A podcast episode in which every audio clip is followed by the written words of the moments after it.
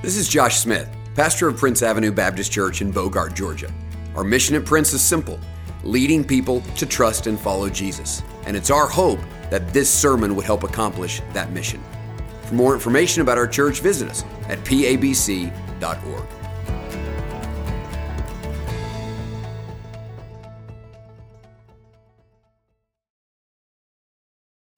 Well, it's great to see you this morning. Looking forward to wonderful time together in God's Word. Open, if you would, in your Bibles to Psalm 50. Psalm 50.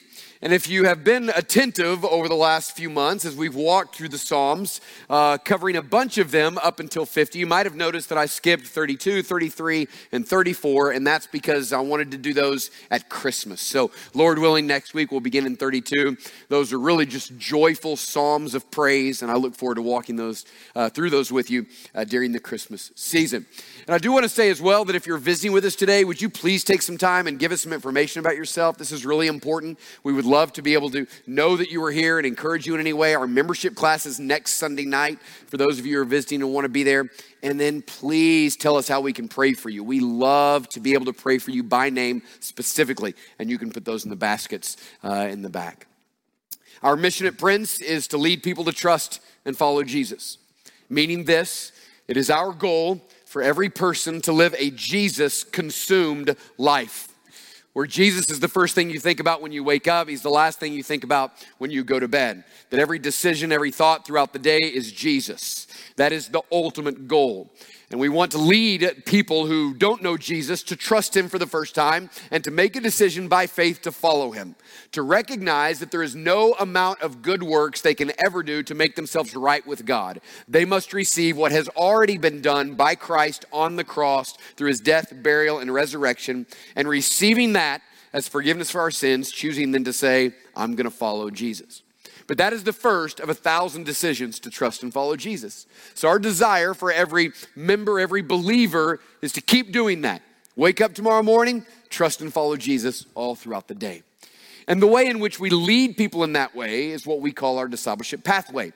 We want to equip people, meaning give you practical tools to know how to live an upward life of worship, an inward life in community, and an outward life on mission. The reason we say that is because if you want to be a growing disciple, if you want to trust and follow Jesus, there are three areas of your life that go together and cannot be neglected your upward life of worship, your personal time with the Lord Jesus Christ, your knowledge of Him, your awareness of Him, your upward worship, your life with brothers and sisters in Christ in community, in a church, and then your concern with those who don't know Christ. Those are the three primary areas of your Christian life. And the first one of those is an upward life of worship. What we say is that worship is the fuel of discipleship. It is the foundation of discipleship, it is the fuel of discipleship. Everything begins with worship, meaning everything begins in your life of following Jesus with your own personal knowledge and understanding of the Lord Jesus Christ. Worship is the fuel and the foundation of discipleship. I love how A.W. Tozer says it. He says this He says, One of the greatest tragedies that we find, even in this most enlightened of all ages, is the utter failure of millions and men and women to ever discover why they were born. And the simple yet profound answer is provided us by the Westminster Catechism and is based upon the revelation and wisdom of the Word of God. The chief end of man is to glorify God and enjoy Him forever. To worship and glorify God, that is the chief end of any man or woman. In other words, you exist to worship. God has created you to only be able to function at your fullest and experience life at its fullest when you are walking in a relationship of knowing and responding to the Lord. That's what worship is, making Christ the center of your life. And that's what Psalm 50 is all about. Psalm 50 is not as much a psalm of worship as it is a psalm about worship. It's a little bit surprising to us when we come to it if we've been reading the other Psalms, because most of the Psalms are in and of themselves a worshipful response. But Psalm 50 feels more prophetic to us, because in Psalm 50, the scene is of a courtroom. And God is both the judge, according to verse 4 and 5, and he is the chief witness, according to verse 7. The defendants on the other side are the people of God. It tells us in verse 6 that he is speaking, and verse 5, to those who are his people, his covenant people. And God is bringing accusations against his people in regards to their worship. He actually brings two indictments against them.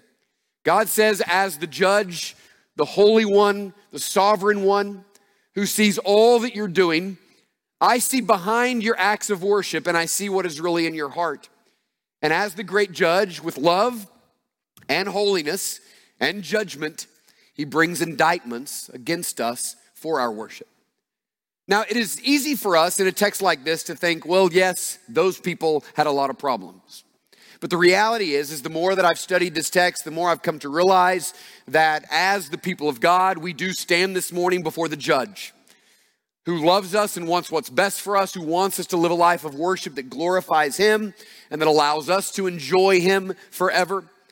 And God the judge is questioning us even this morning in our worship. He's going to be asking you from Psalm 50, why are you here this morning? Why did you get up and come to church? Why'd you sing? Why'd you serve? Why'd you give an offering? Because he's indicting us for false worship.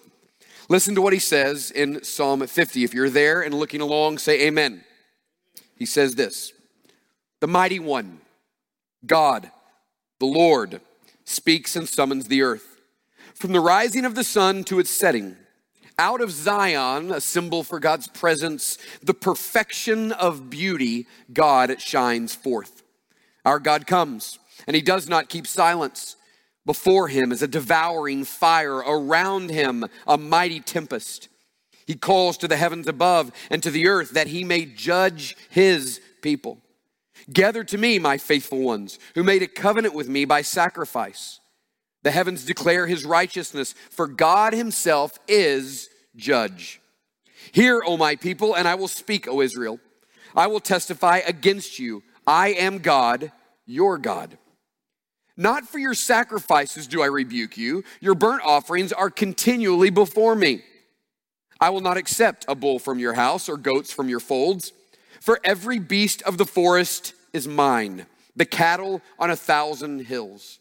I know all the birds of the hills, and all that moves in the field is mine. If I were hungry, I would not tell you, for the world and its fullness are mine. Do I eat the flesh of bulls or drink the blood of goats? Offer to God a sacrifice of thanksgiving and perform your vows to the Most High and call upon me in the day of trouble. I will deliver you and you shall glorify me. To the wicked, God says, What right have you to recite my statutes or take my covenant on your lips? For you hate discipline and you cast my words behind you. If you see a thief, you're pleased with him, and you keep company with adulterers. You give your mouth free rein for evil, and your tongue frames deceit. You sit and speak against your brother. You slander your own mother's son. These things you have done, and I have been silent. You thought that I was one like yourself. But now I rebuke you and lay the charge before you. Verse 22. Mark this then, you who forget God lest I tear you apart and there be none to deliver. The one who offers thanksgiving as his sacrifice glorifies me. The one who orders his way rightly, I will show the salvation of God. Psalm 50 is really divided up into three sections. The first, in verses 1 through 6, is the God we worship. In verses 7 through 22, it is the worship that we often give to God. And then in the final verse, it is the worship that God desires. Because we do see a distinction, and hopefully you noticed it as we read it. Here is the God that we worship, here is the worship they were giving.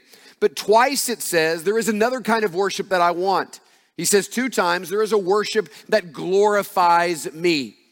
And he says to his people, but that's not the worship you're giving me. The worship that glorifies me is a worship, as we're going to see, that flows out of a heart of gratitude dependence, and holiness. He said, These three things are missing from your worship. There is no gratitude, there is no dependence, there is no holiness, so all of your sacrifices mean nothing to me. But let's look first of all at those first six verses on the God we worship.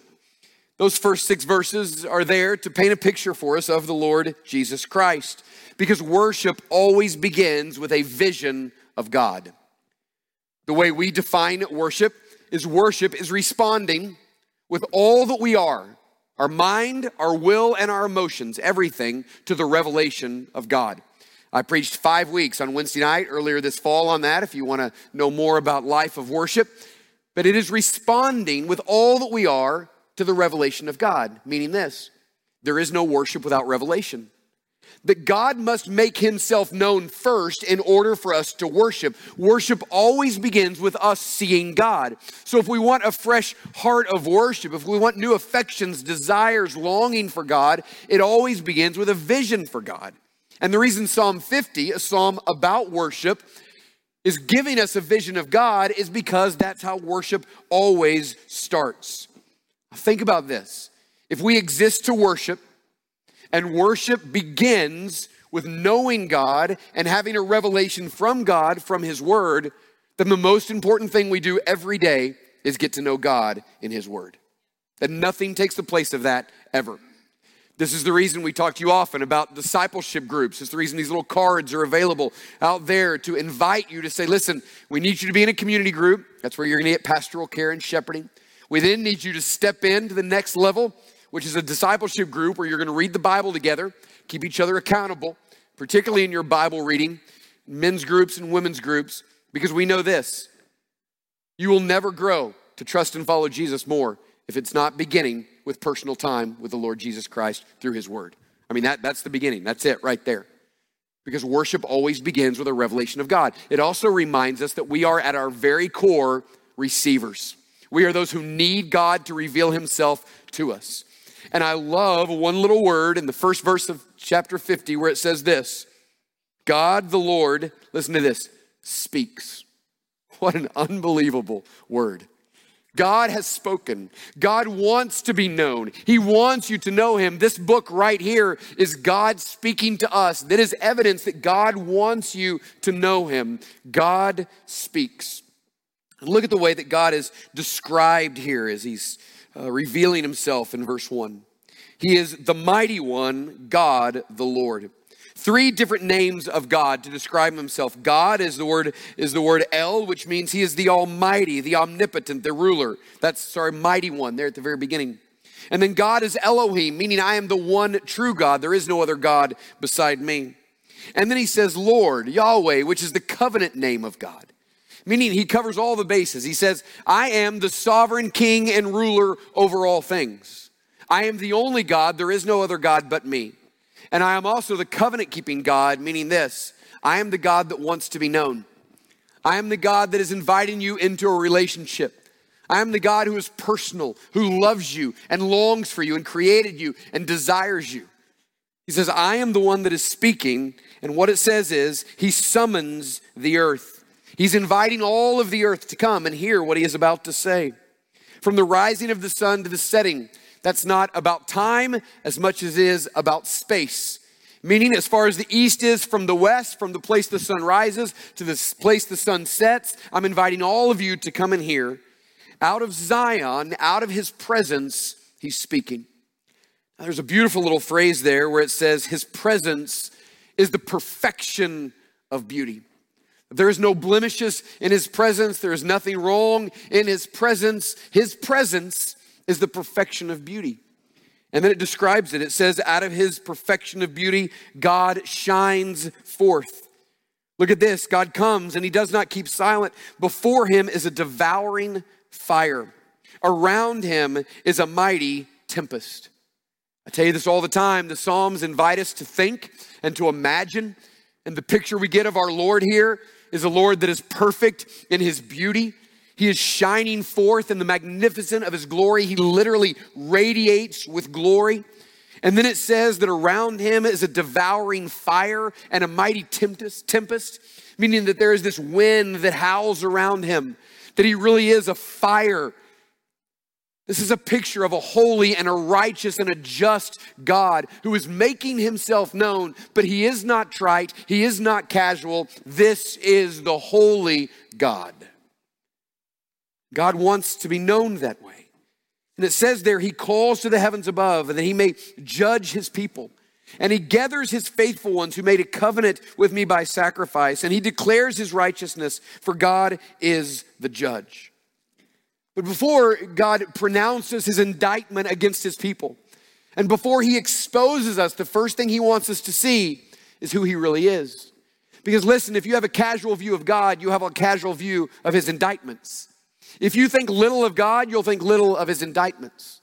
But if you start this by seeing God as a righteous, holy judge, with the mighty tempest around him and the fire in his presence and shining brightly with beautiful glory, then you will have the response that Moses did when God, when God revealed himself. You will fall to your knees and you will see him as holy. You will have the response that Isaiah had when he saw this vision. And you will say, Woe is me, I am a person of unclean lips.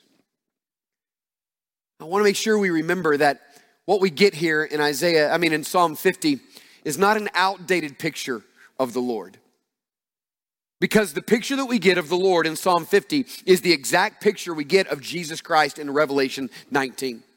Jesus is no longer a baby in a manger. He will never be that again. He is no longer a crucified man hanging on a cross. He is not even any longer someone buried in the tomb or risen from the grave. Right now, an updated picture of Jesus is seated at the right hand of the Father, ruling above all things. And the next time we see him, we will see him like, like Psalm 50, 1 through 6.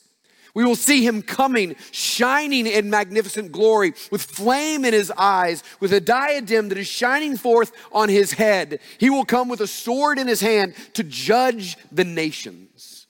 The next time you see Jesus, you will see him like this. This is not an outdated picture of Jesus, it's an updated picture of Jesus.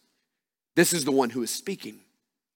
So when he speaks, we stand, we stop, we fear, and we give him our full attention. And then, as we see him that way in verses 7 through 22, he makes two indictments against the people of God in the worship that we often give. He says, Here's the worship that we often give. Two indictments against two groups of people. Both people are his. We know that because in verse 5, he gathers those who have made a covenant by sacrifice. And even in verse 16, on the second indictment, he calls them wicked, but they're still his people because he's told us twice that they are. And then he says there are those who have taken his covenant on his lips. Today, we see ourselves as his people standing before a holy God, seeing if any of these indictments are against us. So here are the two indictments. I encourage you to write them down. The first one is this The Lord, the righteous judge, says, Your worship is just a formality. Indictment number one What I bring against you is your worship is just a formality. This is verses 7 through 15. He says this Hear my people, and I will speak. O Israel, I will testify against you. I am God and your God. Look at verse 8. Not for your sacrifices do I rebuke you, your burnt offerings are continually before me. This is an important verse because it reminds us that these are faithful people, faithful in duty. They're coming to church, they're giving an offering. And they're not just coming sometimes. It says, Your offerings are continually before me. You are a people who are doing the right things. You're serving, you're giving. And he says, I'm not rebuking you for that. But this reminds me, I was thinking about this as we were singing this morning. This reminds me that it is possible, like these people, to be faithful to church, to be faithful to give, to be faithful to serve, and yet at the same time, our actions not to be pleasing to the Lord. Do you know that that's possible? You know that you don't get just points for being here. That God is looking beyond your attendance and He's saying, I see all the things you continually do, but there's something wrong with them. He says in verse 9, I'm not going to accept them. I don't accept the bull that comes from your house or the goat that comes from your fold. He said, I'm tired of your offerings. All of their serving, all of their attending doesn't mean anything. And the reason is this their worship didn't mean anything to God because their worship didn't mean anything to them. Their worship didn't mean anything to God because their worship didn't mean anything to them. They had come to a place in which their worship was just a formality. It was mechanical, it was active, but it was thoughtless. It had become a ritual. Their attending had become a routine, their giving had become a habit, their serving had become an obligation, and all of a sudden they were doing all the right things, but there was no heart. There was no joy, there was no desire, there was no affection, there was no love, there was no gratitude, there was no awareness of the kingdom of God and who Christ is. The Lord says, Here's your problem. Your problem is you think I need you. You say, well, I don't, think the Lord needs me. Well, you do because you give out of an obligation that, well, the Lord needs my money. You attend as if the Lord needs your attendance. You serve as if the Lord needs your serving. Say, well, how do you know that's what the Lord says? Because what he says against them is this, starting in verse 9. He says, I'm not going to accept a bull from your house or goat from your fold, for every beast of the forest is mine. The cattle on a thousand hills, I know all the birds of the hills, and all that moves in the field is mine.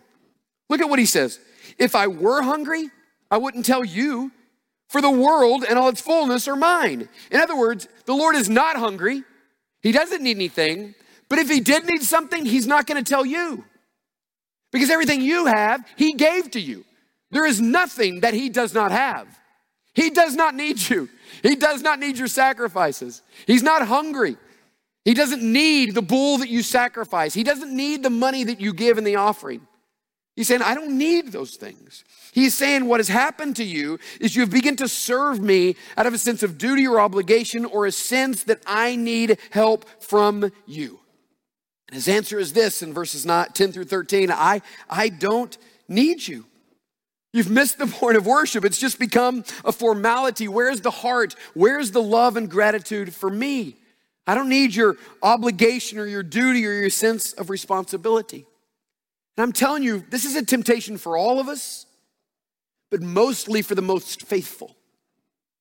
Not those on the outskirts, we'll get to them next, but the most faithful, those who don't miss church and they pride themselves in it, those who give and those who serve. It is very easy for those actions to just become what we do and to lose the heart and love and affection behind them.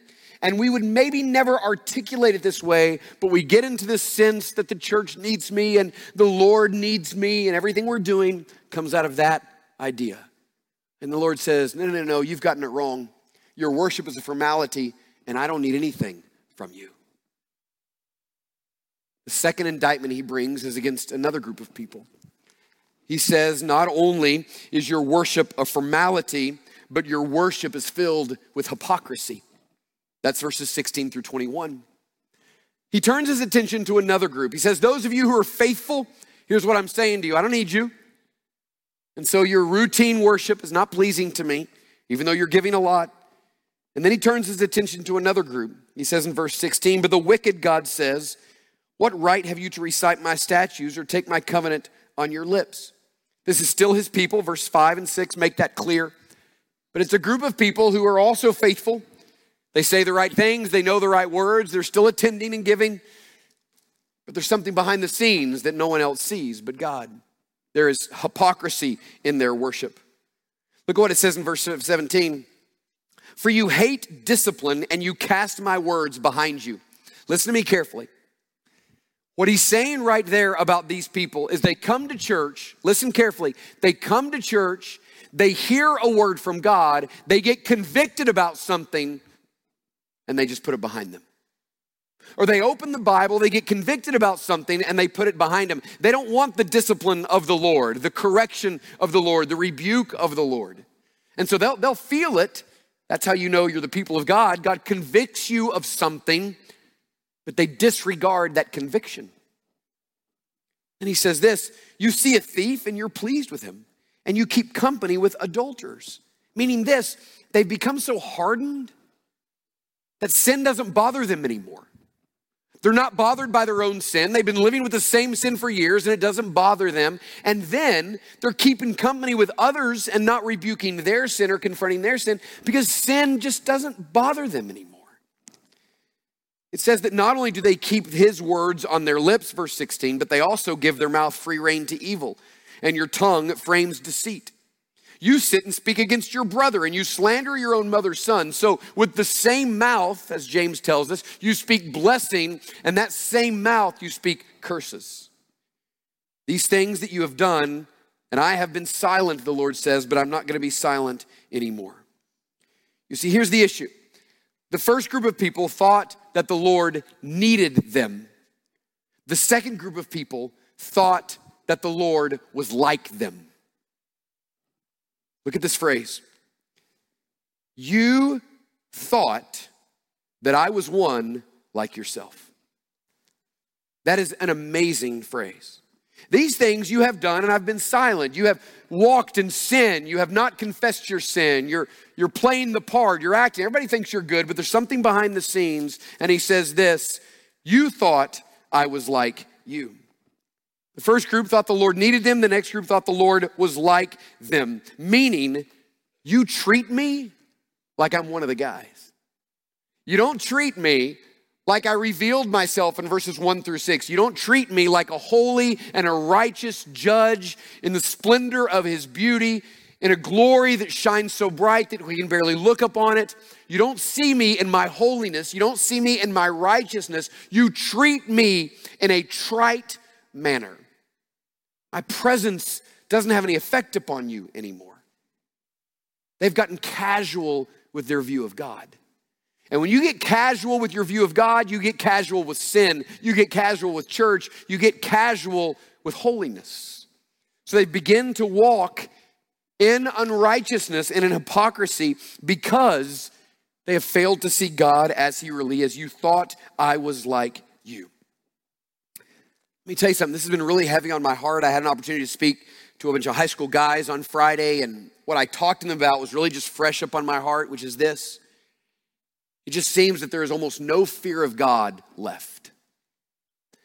You know, I'll tell you, one of the most difficult moments in my life, Jesus' words in Matthew 11, where he says, Come to me if you're weak and heavy laden, and I'll give you rest. And take my yoke upon me because you, because I'm, I'm gentle of heart. Let's listen to me. The gentleness of Jesus saved my life.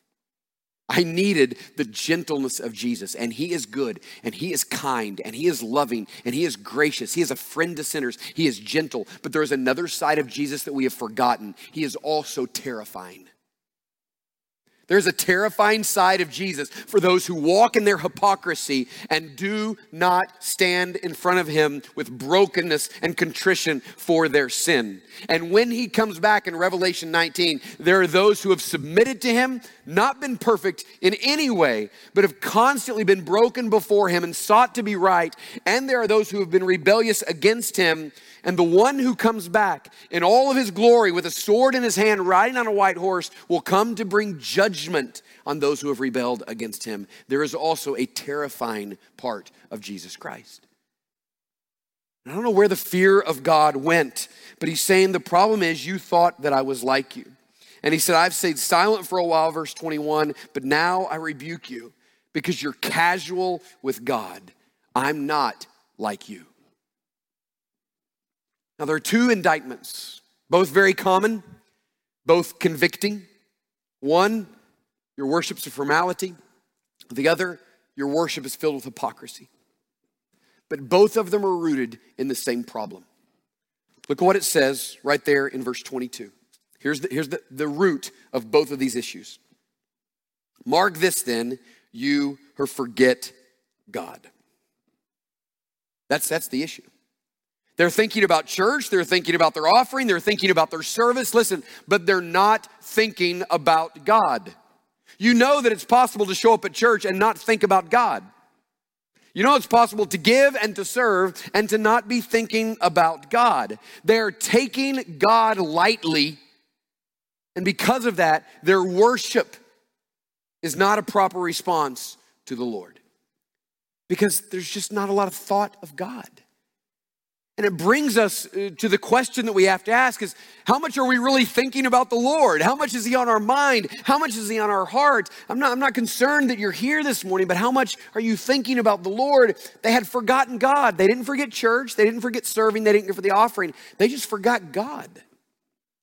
And because they forgot God, some of them became formal and some of them became hypocrites. And with both of those indictments there, the Lord says this well, here's the worship that I really desire. He answers both of those things in verses 23 and verses 14 and 15. He says, So, what is the worship that you desire? Listen to this the one who offers thanksgiving as his sacrifice, that glorifies me. The one who orders his way rightly, I will show the salvation of God.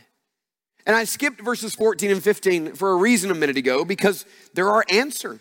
They say the same thing, verse 23 says Offer to God a sacrifice of thanksgiving and perform your vows to the Most High and call upon me in the day of trouble, and I will deliver you, and you shall glorify me.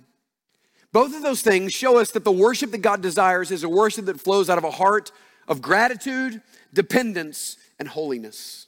Twice he says, if you want to worship in a way that glorifies me, which also means it is a type of worship that is best for us, it must flow out of these three things gratitude, dependence, and holiness. Think about this idea of the worship, the sacrifice that God wants is a sacrifice of thanksgiving. Why in the world would that be?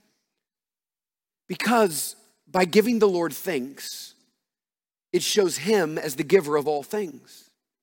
By giving God thanks and living in dependence upon the Lord, it is not saying with your worship, Lord, you need me. It is me saying, Lord, I need you. And when you're living in a way that you're dependent upon the Lord and you recognize that everything you have came for Him and you're giving back thanksgiving to Him, He gets the glory as the one who has done everything in your life. So it is not you living in such a way to give God what He needs. It is the constant recognition that, Lord, I have nothing unless you give it to me. I take what you have given to me and I give you thanks. That is a heart that glorifies Him.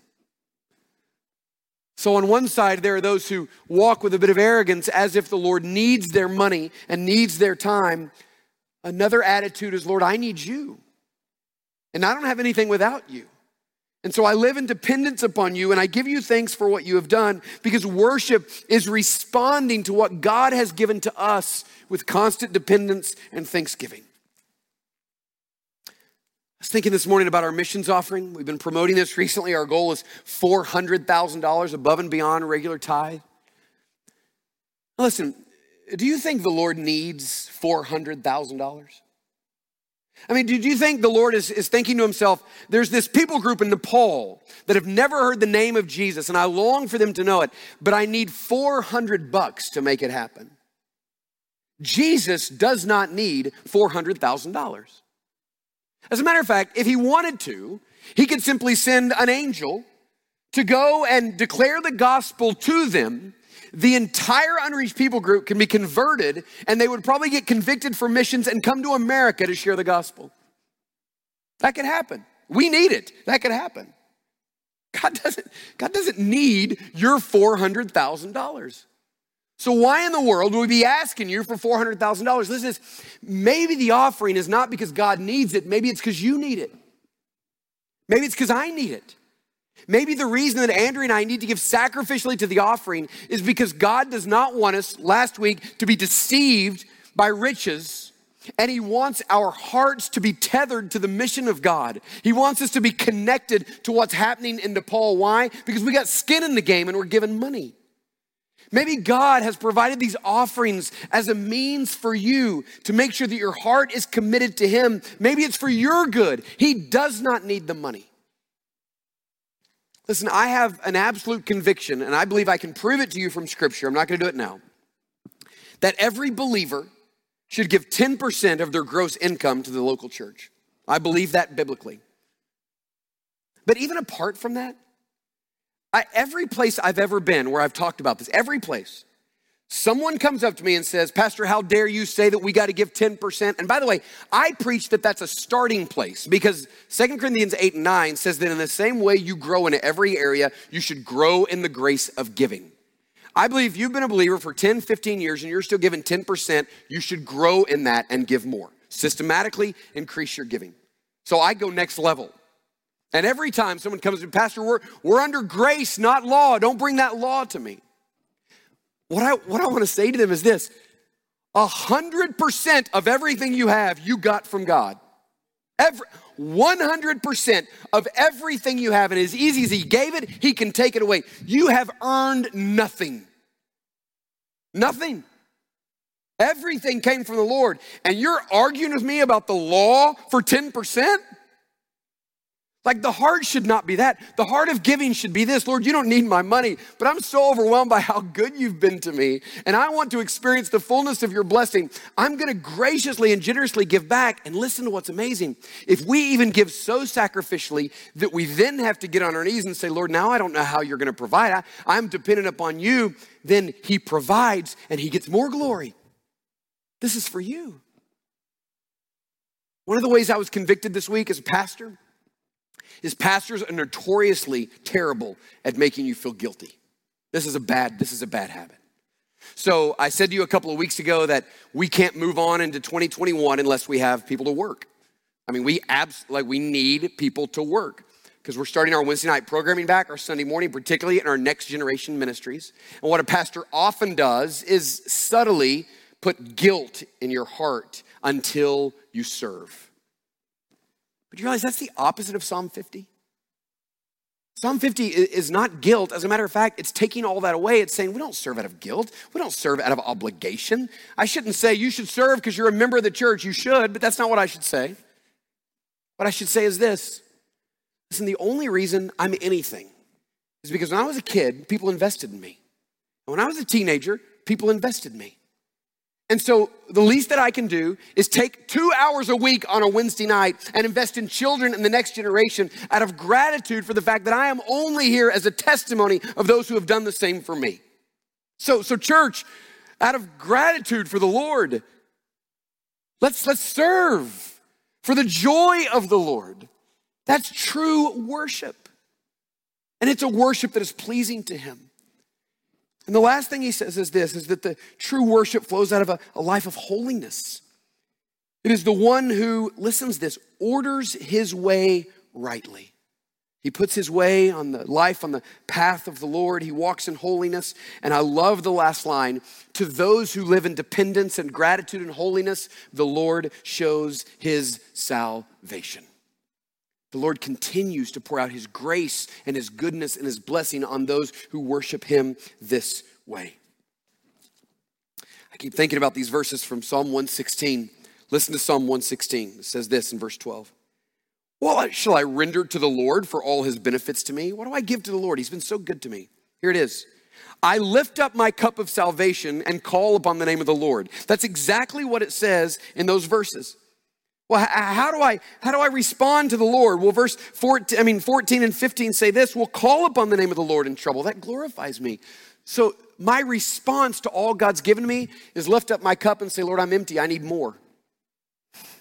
I need more. That glorifies God. I need more. God, I need more. I need more grace. I need more. I need more. Because that's dependence we receive from the Lord, we give Him glory, and the life of worship is this constant realization that I got nothing without the Lord. So I receive from Him, I give Him thanks, I walk in holiness, and He is pleased. But The difficulty of this kind of worship is everything about it is counterintuitive. Because we're self centered. We want our giving to be about us, our serving to be about us. We want the attention from this. When the reality is, a true life of worship is not one that is centered on us, it is one that is centered on God. And all that Psalm 50 is trying to do is this it's trying to get you to fix your gaze upon the Lord Jesus Christ. In your worship and your giving and everything, just fix your gaze upon Jesus. To let you, Him be the center of everything in your life and everything flow out of response to Him. Because when Jesus becomes the center, you do get a fresh vision of Him. You're overwhelmed with His goodness, you're overwhelmed with your neediness, and you live in this constant awareness that you have to be a receiver and when you are, God gets the glory as the great giver. I pray it be true of all of us. Let's bow our heads and close our eyes this morning. Thanks so much for taking the time to listen to this sermon. May you trust and follow Jesus more and lead others to do the same. For more information, visit us at pabc.org.